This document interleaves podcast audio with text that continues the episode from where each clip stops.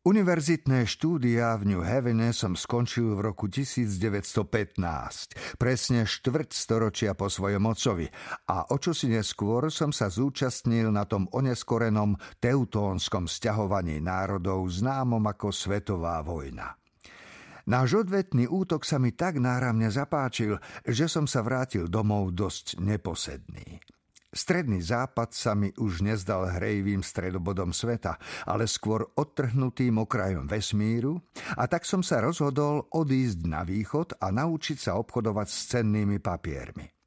Koho som len poznal, každý obchodoval s cennými papiermi. A tak som si povedal, že to hádam ešte jedného slobodného človeka uživí. Všetky tety a ujovia to prediskutovali, ako by mi vyberali strednú školu a nakoniec s veľmi vážnymi váhavými tvárami povedali No, tak dobre. Otec pristal na to, že ma bude rok financovať a po rozličných prieťahoch som prišiel na jar v 22. na východ, ako som si myslel, natrvalo. Praktický človek by si bol našiel byt v meste, ale bol práve teplý ročný čas a ja som iba nedávno prišiel z kraja šírich trávnikov a prívetivých stromov, takže keď istý mládenec v kancelárii navrhol, aby sme si spoločne prenajali dom na predmestí, odkiaľ je dobré vlakové spojenie, zdal sa mi to skvelý nápad.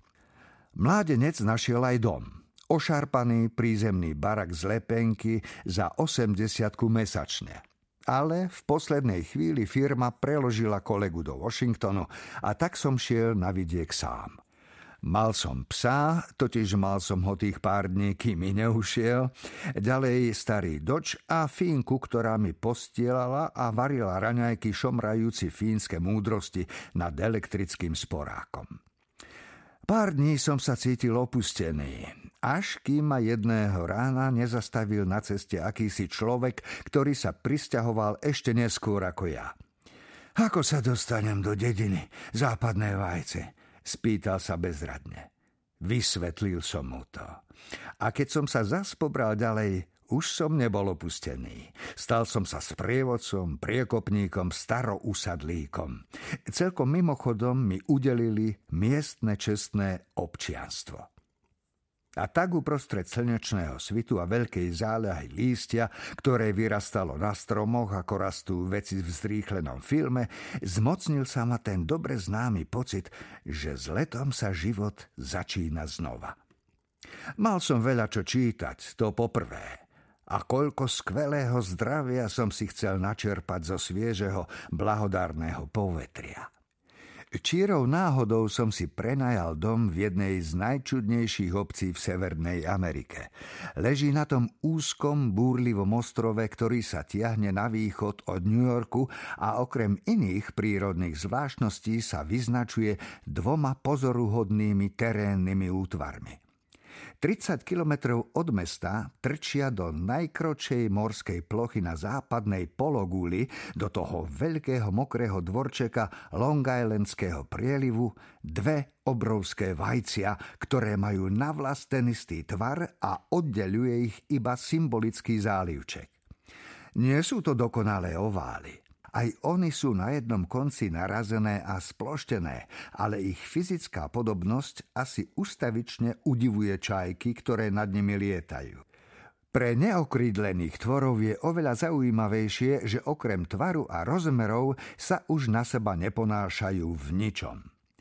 Býval som na západnom vajci, na tom, e, skrátka na tom menej elegantnom, hoci to je len veľmi povrchná nálepka na vyjadrenie bizarného a nemálo pochybného kontrastu medzi nimi.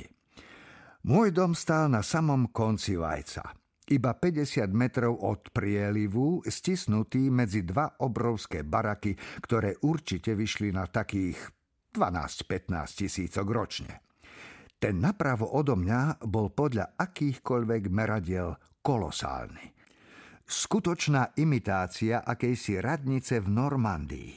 Mala na boku väžu, funglnovú, pod riedkými fúzikmi vyhúknutého brečtana, mramorový bazén a 15 hektárový trávnik a záhradu. To bola Gatsbyho vila. Či skôr, keďže pána Gatsbyho som ešte nepoznal, bola to vila obývaná pánom tohto mena.